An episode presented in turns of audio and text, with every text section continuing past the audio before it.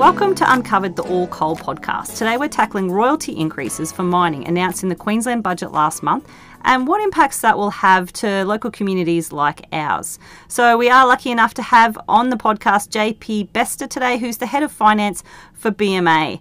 So, thank you, JB, for, for joining us and, and helping us learn a little bit more about this issue. Oh, thanks very much for having me. So we've seen a lot of things in the media about this issue from both sides. Like we've seen the government putting out their little spiel and then the stuff coming out of the coal industry. Can you just tell us really what this increase is about and, and what that means for, for people living in mining communities like myself? Yeah, sure.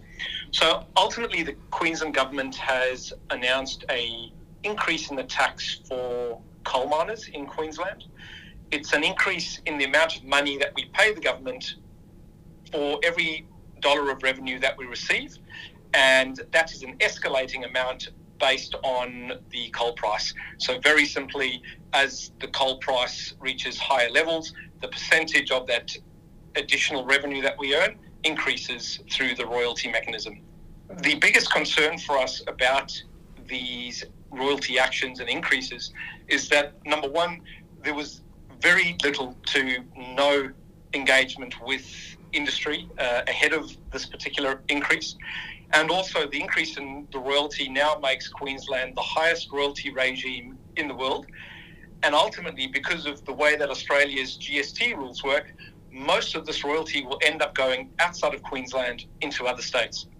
Mm. It's damaged Queensland's reputation as a safe and predictable place to invest.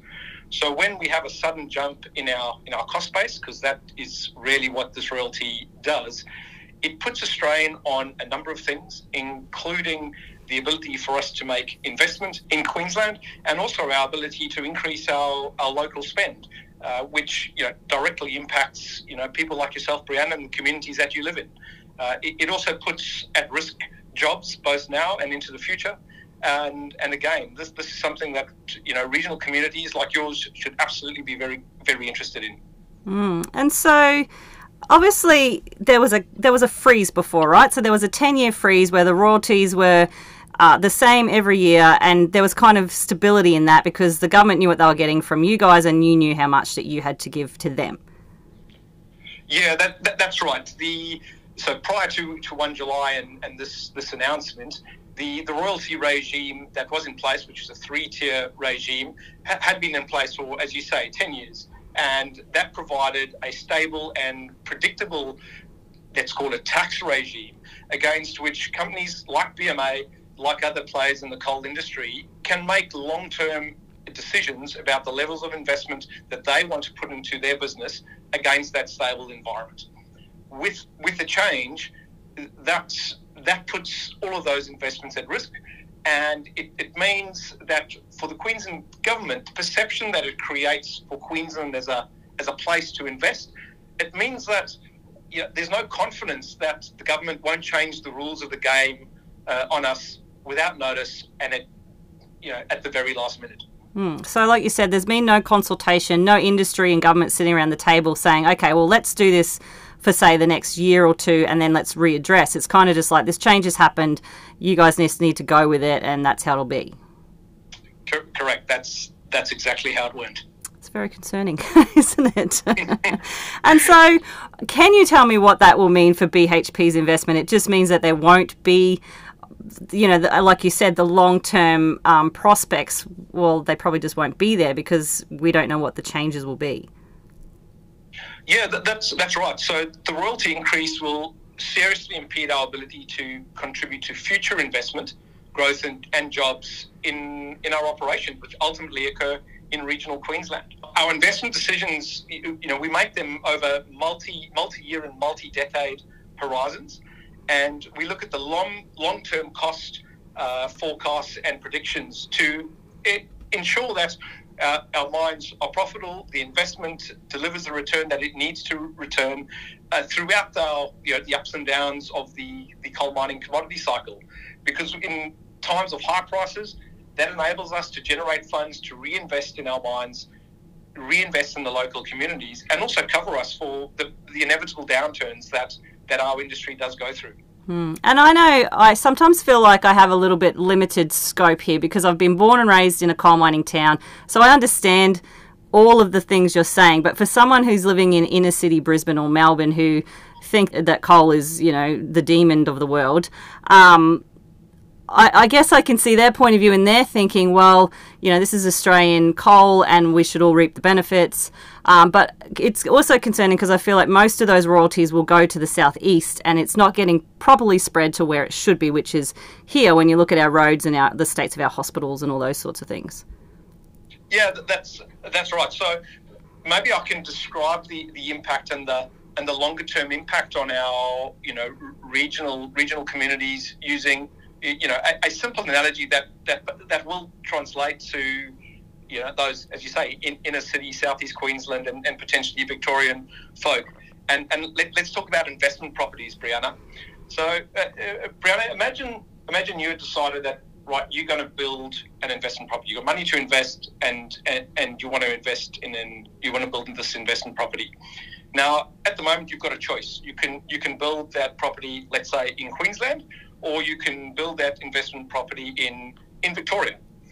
Imagine if you decide to build that property in, in Victoria. Just as you finish building that property, the government says, well, now we're going to apply a tax on all investment property rental income, whereby we, the, gov- the state government, will take 20% of that rental income.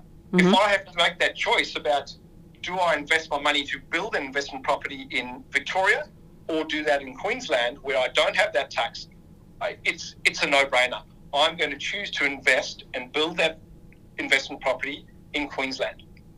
Over time, what will happen is more and more people will choose not to invest in investment properties or in, in, in properties in Victoria, but will choose to invest those funds into uh, Queensland and build those properties.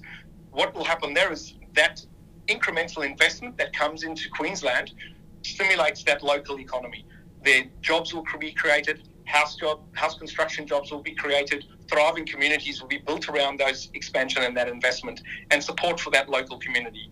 Whereas if you think about what happens in Victoria, if they because they've got this tax, they don't attract that investment in into Victoria. So you know, you don't stimulate the creation of new jobs through house construction. You don't stimulate the growth in, of thriving local communities, which doesn't create the environment for local businesses to, to thrive and enjoy. Because ultimately, BHP, BMA, other players in the, in the mining industry, they have choices.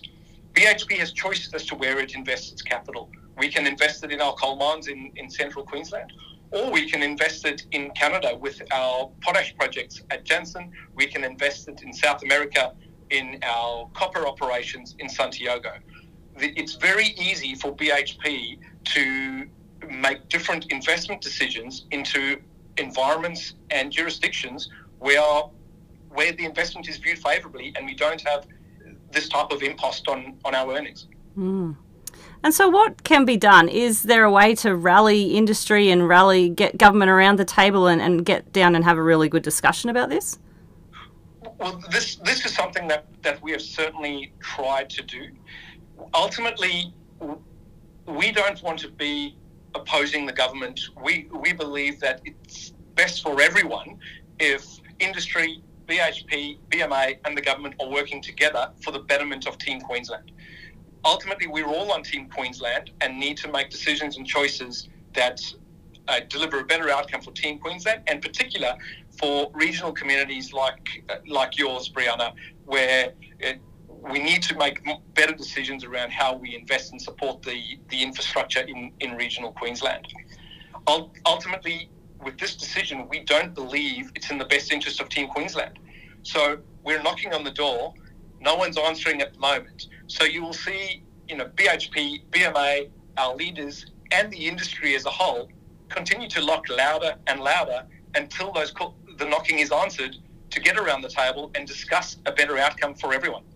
Hmm. And is there anything we can do uh, on a local level, like as a community member? Like, could you lobby or send an email through to your local member? Yeah, absolutely. That that is an option. We we want our local communities in which we operate. We want our workforce that both directly employed through BMA and BHP operations, as well as the the local industry that supports that, to find their voice. We want them to, you know, write those letters to their local members, get involved, help and understand what, what this means for uh, for jobs in regional Queensland, and and really what is what is the best outcome for Team Queensland, because we don't believe this is it. No, no. Oh, well, you've got a big job ahead of you then to try and um, work your way through this issue. Yeah, no, we, we do. So we will continue to talk to those impacted by the increase. You'll, you'll see us. We will continue to talk to our workforce. We'll continue to talk to our local communities, and and and we encourage them all to find their voices. As I said, uh, to be part of Team Queensland and to have a say and be heard. We want to be proud to be part of Team Queensland, and and really we'll be coming together as both BMA and BHP coming together as the industry to continue raising our concerns until they listened to and we will continue to push the state government to engage the industry in in an appropriate manner to find a better pathway forward. And and really, we believe that's in the best interest of Team Queensland. Yeah, yeah, and it's not just a big, um, you know, mining company versus government. It's it's all about that consultation, and, and that's how you make things fair and, and, and keep everyone happy. Absolutely right. Uh, this, uh, as, as I said previously, Brianna, this was put on us without any consultation. When we uh, when we did eventually get a seat at the table, it it was too late, and there was there was no engagement. It was effectively to uh, to inform us of the outcome. Yep. And so, can you also? Is there a way for you to say if if we do have to commit to these royalties, that we want that money spent in in the mining regions?